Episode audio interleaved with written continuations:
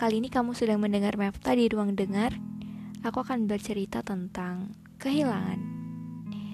Aku akan mengutip sebuah quote dari Flavia Weden. Jadi dia bilang, Some people come into our lives and quickly go. Some stay for a while and leave footprints on our hearts. And we are never ever the same. Ya, aku setuju sih jadi memang beberapa orang hadir di hidup kita dan cepat pergi. Beberapa menetap sebentar, tapi udah ninggalin jejak di hati kita, udah ninggalin setitik perasaan di hati kita, dan kita nggak akan pernah jadi orang yang sama setelahnya. Sebaik apa pun sebuah hubungan, suatu saat memang pasti akan berubah. Entah itu misalnya sahabat kita yang pergi keluar kota pindah ke sana, atau keluarga yang kita sayang meninggalkan kita lebih dulu. Tapi nggak perlu terlalu sedih karena ketika satu pintu tertutup, pintu lainnya akan terbuka.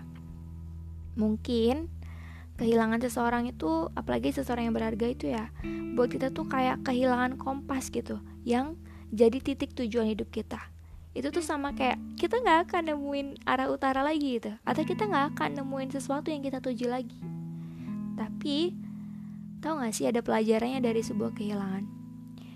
Pertama di hidup kita ini nggak ada yang namanya uh, sesuatu yang abadi gitu. Semuanya itu tuh nggak abadi. Kehilangan tentunya akan jadi pengalaman yang berharga nih buat kita. Kita bakalan sadar bahwa nggak ada yang abadi dan orang itu berharga setelah kita eh, nggak uh, lagi ketemu dia atau nggak lagi bersama dengan dia.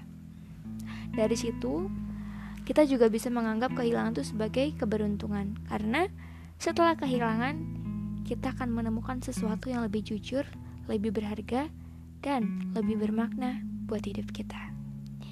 Terima kasih sudah mendengar Mefta di ruang dengar. Sampai berjumpa. Sampai ketemu lagi di episode selanjutnya.